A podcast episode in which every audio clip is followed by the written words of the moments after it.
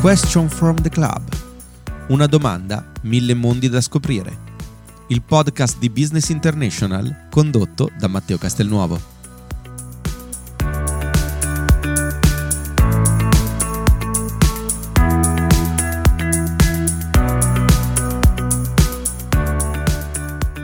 Buongiorno e benvenuti nella nostra Voice Room Question from the Club. Quest'oggi, come ogni episodio, tratteremo di un nuovo argomento, in particolare innovazione finanziaria. Che cos'è? Cosa significa e perché è tanto importante parlarne? Per farlo abbiamo con noi Fabrizio Villani, che è co-founder di Fintastico.com, uno dei portali italiani di maggiore importanza per quanto riguarda il settore, e anche fondatore di una delle community LinkedIn più importanti a livello italiano per quanto riguarda proprio il settore del fintech. Innanzitutto buongiorno Fabrizio e grazie di essere con noi. Grazie mille Matteo, grazie anche per la presentazione e ovviamente su LinkedIn per la community ci vediamo su Fintech Italia oppure appunto su Fintastico.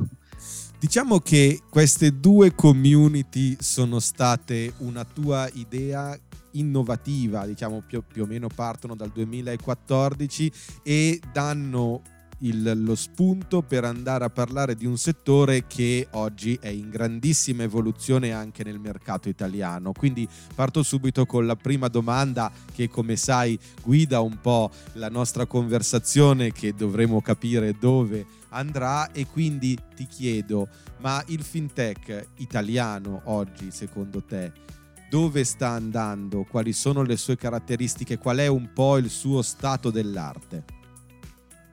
Allora, innanzitutto riprendo un attimo appunto il discorso, giusto una precisazione, sono un po' puntiglioso e logoroico, lo scopriremo nel corso di questa puntata. No, Fintech Italia nasce nel 2014, quando io ho iniziato a lavorare nel fintech nel 2013 in una società fintech spagnola, e mi sono accorto che in Italia c'era solamente Moneyfarm e Satispay, quindi ho deciso, non sapevo programmare ai tempi, e ho deciso nel 2014 di appunto aprire il gruppo Fintech Italia su LinkedIn e poi replicato anche su Facebook. Mentre invece Fintastico nasce nel 2017 non da una mia idea, ma dall'idea di un mio socio che è anche il CEO di Fintastico, Fabio Maras, che aveva il bisogno di trovare nel mercato uno strumento proprio come Fintastico, che quindi permettesse a consumatori e imprese di scoprire e poi eventualmente utilizzare i servizi finanziari innovativi, i servizi fintech. Fatta questa piccola premessa, entriamo diciamo nel vivo della tua domanda. E entrerei nel vivo innanzitutto spiegando brevemente che cos'è il fintech per me, perché appunto in questi 8 anni di lavoro nel settore ho sviluppato una mia personalissima definizione di fintech. Quindi chiudete gli occhi e immaginate un tempio greco formato da 3 colonne. La prima colonna, il tempio greco, l'immagine del tempio greco ovviamente richiama anche diciamo la sede di un'istituzione finanziaria tradizionale solitamente. In questo caso parleremo di un'istituzione fintech e non finanziaria tradizionale. Queste 3 colonne, la prima colonna è formata dalla innovazione tecnologica. Cosa intendo per innovazione tecnologica? L'utilizzo dei più recenti linguaggi di programmazione, quindi JavaScript, Python, eccetera. Questo si contrappone all'utilizzo di COBOL, per esempio, un linguaggio di programmazione sviluppato negli anni 60 del secolo scorso, che viene ancora attualmente utilizzato dalla maggior parte degli sportelli automatici in giro per il mondo. Se provate a entrare in una fintech e gli dite COBOL, probabilmente tutti i componenti del team di questa fintech si nasconderanno sotto un tavolino e avranno paura di un attentato terroristico, perché non sanno che cos'è COBOL, nessuno lo conosce, e molto spesso neanche le banche fanno difficoltà a trovare esperti di COBOL poi da assumere, che sistemino i loro sistemi ancora in COBOL. Oltre a questo aspetto dei linguaggi di programmazione, la differenza tra fintech e istituti finanziari tradizionali è il fatto che nelle fintech mancano i legacy system. I legacy system o sistemi legacy sono dei sistemi informatici che non favoriscono, non agevolano il cambio tecnologico e innovativo. Un esempio è il fatto che le fintech partono già in cloud, tutti i dati sono in cloud, sulla nuvola, mentre invece molte istituzioni finanziarie tradizionali hanno ancora dei server fisici e la migrazione tra server fisici e cloud non è così immediata. Questo gli impedisce di cambiare sia a livello tecnologico che organizzativo, culturale, in modo snello e veloce. La seconda colonna, per accelerare un po', è formata da una migliore user experience e una migliore attenzione al cliente. Per user experience intendo il fatto che per usare un'app o una piattaforma fintech solitamente non c'è bisogno di nessun manuale d'uso, di nessuna guida, un po' quello che succede con Facebook, dove non esiste nessuna guida che ti spiega come usare Facebook, è abbastanza straightforward, come direbbero gli inglesi. E poi una migliore attenzione al cliente, perché a differenza della banca che utilizza un modello universale, un approccio universale, ti offro dai pagamenti ai prestiti, ai mutui, alle assicurazioni, chi più ne metta, le fintech tendono a specializzarsi, avendo anche solitamente un numero minore di clienti ed essendo appunto specializzate riescono a fornire solitamente un customer service, un'attenzione al cliente migliore rispetto a quella delle istituzioni finanziarie tradizionali. La terza colonna, che è il vero vantaggio competitivo delle fintech, secondo me, è la trasparenza, ovvero il ribaltamento dei modelli di business attuali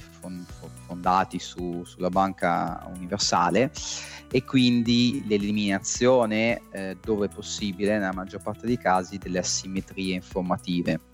Quindi fondamentalmente, per farla ancora più breve e più semplice, la possibilità da parte dei clienti di essere a conoscenza della struttura dei costi dell'operazione ben prima di cliccare su esegui operazione. Ovviamente la conoscenza della struttura dei costi permette ai consumatori e alle piccole e medie imprese di sapere in anticipo se quella soluzione è più o meno conveniente, senza poi doversi trovare a pagina 16 di un contratto formato da 80 pagine scritto in un linguaggio poco comprensibile alla gente della strada, che c'era una commissione occulta o comunque una condizione poco chiara. Questo con le fintech di solito non succede, e nel caso succedesse non stiamo parlando di fintech probabilmente. Ecco, in questo senso perciò, diciamo, per riassumere, bisogna andare verso una semplificazione del modello finanziario, del servizio finanziario, una user experience migliore, una cura del cliente e poi soprattutto sostanzialmente un'innovazione che ci porti, insomma, verso per esempio il cloud, o comunque verso una tecnologia sempre più innovativa. Per esempio nel mondo del fintech, ma come in molti altri mondi oggi, l'intelligenza artificiale sta dando una grande accelerazione, no, a tutto quello che è il comparto dell'innovazione tecnologica per migliorare il business. L'Italia sembra sempre un po' indietro rispetto a tanti altri paesi. Tu come vedi oggi la situazione del nostro territorio relativamente all'innovazione dei servizi finanziari invece? Allora, per quanto riguarda appunto l'Italia, secondo un documento rilasciato dall'ABI a fine 2020, in Italia sono stati investiti dagli incumbents, quindi sarebbero banche e compagnie assicurative, 624 milioni di euro. Suddivisi appunto nel periodo, mi sembra 2016-2019 e poi 2020, anche con 2021 incluso, il biennio 2020-2021 incluso, splittati appunto l'investimento 624 milioni con 300 e passa milioni nel triennio precedente e poi il resto nel biennio successivo. 624 milioni di euro sono appunto forse l'ultimo dato disponibile, anche se appunto è uscito da poco anche un nuovo report di ABI che parla di nuovi investimenti. Sicuramente la pandemia ha aiutato ad accelerare il digitale in generale e nello specifico ovviamente anche i servizi fintech, quindi voglio dire che probabilmente aumenteranno le partnership commerciali e aumenteranno anche gli investimenti nel settore fintech e insurtech. Rispetto ad altri paesi siamo sicuramente indietro, non solo sul fintech ma più in generale sulle startup. Un esempio è il fatto che lo scorso anno sono stati investiti in Italia, nelle startup italiane, circa 650 milioni di euro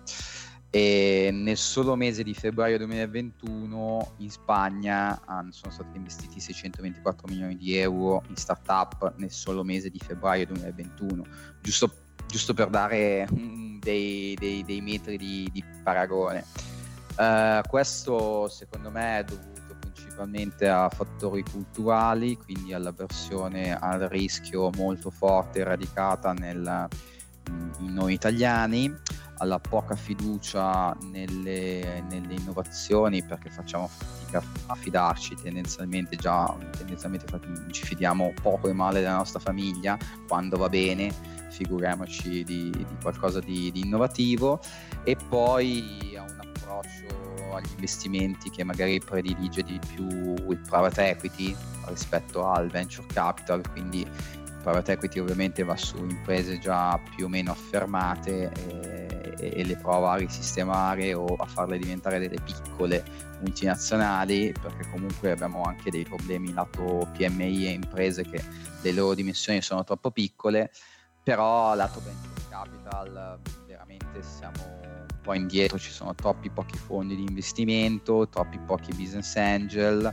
e speriamo che il lavoro che ha avviato Cassa Depositi e Prestiti con il loro fondo di venture capital e poi con le nuove regolamentazioni che sta approvando anche l'attuale governo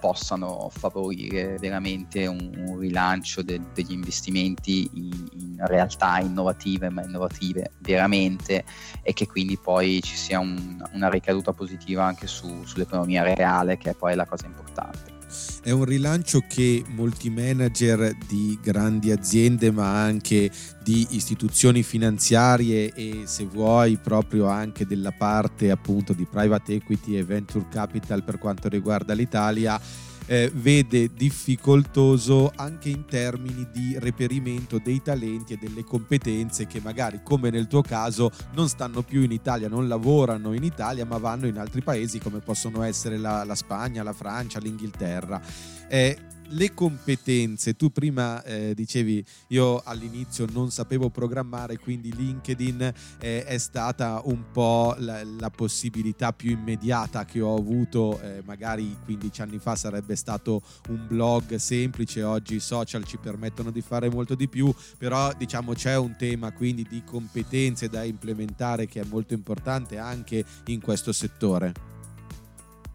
Sì, sicuramente. E un po' di queste competenze, un po' di questi ruoli che girano intorno a fintech li abbiamo ovviamente individuati in Fintech Expert contro il logorio della banca moderna, questo libro che ho scritto a quattro mani con Giancarlo Giudici, professore di finanza aziendale del Politecnico di Milano, pieno zeppo di interviste di valore a protagonisti numeri uno, li definirei, del fintech in Italia, con un'attenzione particolare ovviamente anche alla gender parity, quindi mi sono preoccupato anche di coinvolgere ovviamente le donne che sono sul fronte di questa innovazione tecnologica presente in Italia. Per quanto riguarda l'aspetto della programmazione che ho detto prima, è semplicemente perché poi io ho lanciato appunto Fintech Italia nel 2014 e nel 2016 ho avuto la fortuna, o forse la bravura, non lo so, di vincere una borsa di studio a copertura totale di un coding bootcamp, che probabilmente per la maggior parte delle persone che stanno ascoltando questo audio, questa chiacchierata, non sono a conoscenza di cos'è un coding bootcamp o semplicemente un bootcamp. Per tutti gli altri che già lo sanno, mi scuso per la pedanteria. Però fondamentalmente un bootcamp è un percorso di studio non universitario, di solito tendente alle 12-15 settimane o 12-16 settimane, che permette di acquisire competenze verticali su tematiche che tendenzialmente non vengono impartite all'interno delle aule universitarie. Quindi nel mio caso ho avuto fortuna di vincere una borsa di studio per la Talent Garden Innovation School, per un corso di coding bootcamp sulle tecnologie front-end di sviluppo, e però al giorno d'oggi stanno spuntando fuori bootcamp di tutti i tipi, di tutte le salse, quindi è possibile trovare data science, artificial intelligence bootcamp, piuttosto che altre tecnologie. Nel libro, appunto, in FinTech Expert abbiamo individuato alcune professioni, come dicevo, come può essere il blockchain developer, piuttosto che lo sviluppatore di app, il compliance manager, il data scientist e il data analyst. Da parte mia dico, è vero, vivo e lavoro da Barcellona, in Spagna, ma ovviamente Fintastico è made in Italy e nello specifico è made in Milan, e in era pre-Covid, spero che ovviamente questa era pre-Covid poi sia possibile anche nel futuro prossimo. Viaggiavo e viaggio spesso, viaggerò spero spesso anche sull'Italia per incontrare clienti oppure per partecipare a eventi con Fintastico. Quindi dico una battuta, ricordo in una chiacchierata come questa che un interlocutore mi disse: no, perché poverino Fabrizio appunto adesso vive a Barcellona, così diciamo che secondo me questa cosa del vivere in un'altra città, in un altro paese, si perderà con il tempo nel futuro, nel senso che io non mi reputo meno fortunato o più fortunato, semplicemente sono un cittadino europeo che vive in una città europea, quindi vivo e lavoro non solo per Fintastico e per il mio paese che è l'Italia, ma più in un'ottica europea, tutto qua. Anche se in molti dicono che con il Covid, diciamo, la globalizzazione ha un po' perso, tra virgolette, è venuta un po' meno, per quanto appunto il fintech è uno di quei settori in cui la globalizzazione è centrale, diciamo, cioè come dicevi tu adesso, io lavoro a Barcellona ma sono sostanzialmente in Europa, e l'Europa, tra l'altro, come continente, come area, si è posta negli ultimi anni anche in un ruolo, diciamo, abbastanza importante nel mondo fintech, nel senso che anche grazie alla PSD2 sono state sviluppate una serie di agevolazioni che hanno portato poi questo settore a espandersi e ad evolversi. Secondo te, quale potrebbe essere il ruolo futuro dell'Europa in questo ambito? Nel senso che, per esempio, nel mondo dell'intelligenza artificiale, l'America e la Cina sono due superpotenze e l'Europa sta cercando di organizzarsi. Probabilmente sul mondo del fintech in questo momento, per esempio, una nazione come il Canada, no, che diciamo non è un continente ma è enorme, ha già un posizionamento molto forte. Chiaramente l'America è sempre l'America, quindi è sempre in prima linea sotto questo punto di vista. L'Europa forse è un attimo più avanti rispetto all'ambito dell'intelligenza artificiale, ma non è ancora esplosa. Cosa dovrebbe fare per sviluppare ancora di più il suo posizionamento, secondo te? Allora, sicuramente domanda interessante che mi dà un assist su diversi argomenti che cercherò di trattare nel minor tempo possibile. Per quanto riguarda la globalizzazione, io penso che nel prossimo futuro si parlerà più di globotica che di globalizzazione. L'agrobotica è quel fenomeno che scaturisce dalla globalizzazione e dalla nuova robotica, che come conseguenza ha sia il transito da un angolo all'altro del globo delle merci, ma oggi anche delle menti. Quindi consiglio, oltre a Fintech Expert come libro ovviamente, di dare un'occhiata anche alla rivoluzione globotica scritta da Richard Baldwin, che è un economista inglese, che parla appunto del fatto della automatizzazione e del suo impatto sui white collar, sui colletti bianchi, ma non solo della automatizzazione con la cosiddetta robotic process automation, ma anche con i telemigranti, quindi il fatto che grazie al remoto e anche forse grazie a questa maledetta pandemia ci saranno sempre di più, cioè sempre di più la possibilità per le imprese di assumere anche dei migranti o comunque delle persone lontane geograficamente dal luogo dove ha la sede legale l'impresa, ma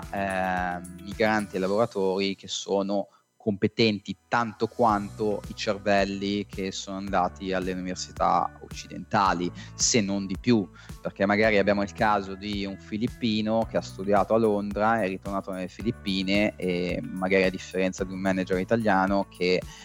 si accontenta di uno stipendio molto più basso, perché nelle Filippine con quello stesso stipendio sei ricco, fra virgolette. Quindi passeremo da una concorrenza dei blue collar che sono passata male, la classe operaia, con, possiamo vederlo nelle catene di montaggio, i vari robot che già li sostituiscono in molte attività, e lo vedremo sempre di più con le macchine elettriche e le macchine autonome, che poi le macchine autonome, fra le altre cose, rischiano anche di portare via lavoro a camionisti, se poi si parlerà di camion autonomi. E passeremo da questa crisi dei colletti blu a una crisi sempre maggiore dei colletti bianchi, e quindi ci saranno dei fenomeni poco prevedibili, vedasi Brexit e il trionfo di Trump nel passato recente. Cosa deve fare l'Europa per il posizionamento della fintech? Beh, innanzitutto dobbiamo recuperare i passporting rights che abbiamo perso con la Brexit. Prima una fintech continentale, diciamo, andava a Londra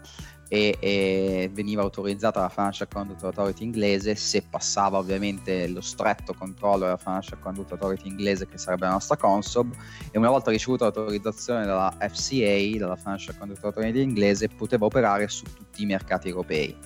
Al giorno d'oggi abbiamo perso questa cosa con la Brexit, e quindi l'Europa deve mettersi un po' le pile, diciamo, darsi da fare e permettere lo sviluppo di una sandbox a livello europeo, di un ambiente di test a livello europeo, e quindi di un'autorità che vigila i mercati finanziari europei, che poi permetta alle varie fintech di avere 18-24 mesi di test per prosperare, crescere, validare il proprio modello di business senza doversi preoccupare del fiato sul collo da parte del regolatore. Perché? Perché l'innovazione ha bisogno dei suoi tempi e dei suoi spazi. E allora io ti faccio un'ultima domanda. Prima hai detto Fintastico e Made in Milan. Con la Brexit chiaramente Londra ha perso un po' di grip sull'Europa, come stavi dicendo anche tu adesso, nel senso che si è staccata, quindi inevitabilmente l'Europa deve ricentrare il proprio focus, il proprio baricentro lato fintech, per trovare un'altra, tra virgolette, capitale del fintech europeo. Secondo te Milano potrebbe avere questa opportunità e potrebbe coglierla? Dipenderà molto dalle decisioni a livello di governo locale e anche la propensione o meno di corporate italiane a investire in questo settore. Ben vengano le iniziative di Banca d'Italia con il Milano Hub presso il FinTech District di Milano, e c'è bisogno di fare ecosistema, una sfida grande per l'Italia, che di solito tendiamo sempre a essere abbastanza individualisti. Dovremo imparare un po' dai nostri cugini transalpini, che grazie alla French Tech, questa iniziativa supportata dal governo francese, fanno ottime cose non solo a livello francese locale, ma anche a livello internazionale e direi globale. Quindi nelle startup copiare dai migliori e fare meglio è la base, quindi il consiglio per l'Italia e l'ecosistema italiano è copiare dai migliori e fare meglio, perché siamo capaci di farlo. Mi sembra un ottimo spunto questo, anche e soprattutto un invito, no, per quanto riguarda le istituzioni a supportare questo mercato che ne ha davvero bisogno e in questo momento ha una grande opportunità da non lasciarsi scappare. Perciò noi ti ringraziamo per quest'ultimo consiglio e speriamo di tornare a dialogare presto con te nella nostra Voice Room. Grazie mille Matteo, e come dico sempre, ovviamente, mi raccomando, stay fintech.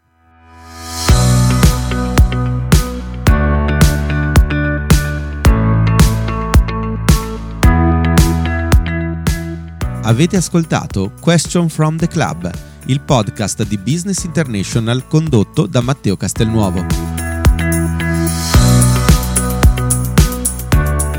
Visitate www.businessinternational.it per rimanere sempre aggiornati sulle novità e seguite le conversazioni attraverso i nostri canali social con l'hashtag Question from the Club per scoprire quali saranno gli ospiti dei prossimi appuntamenti.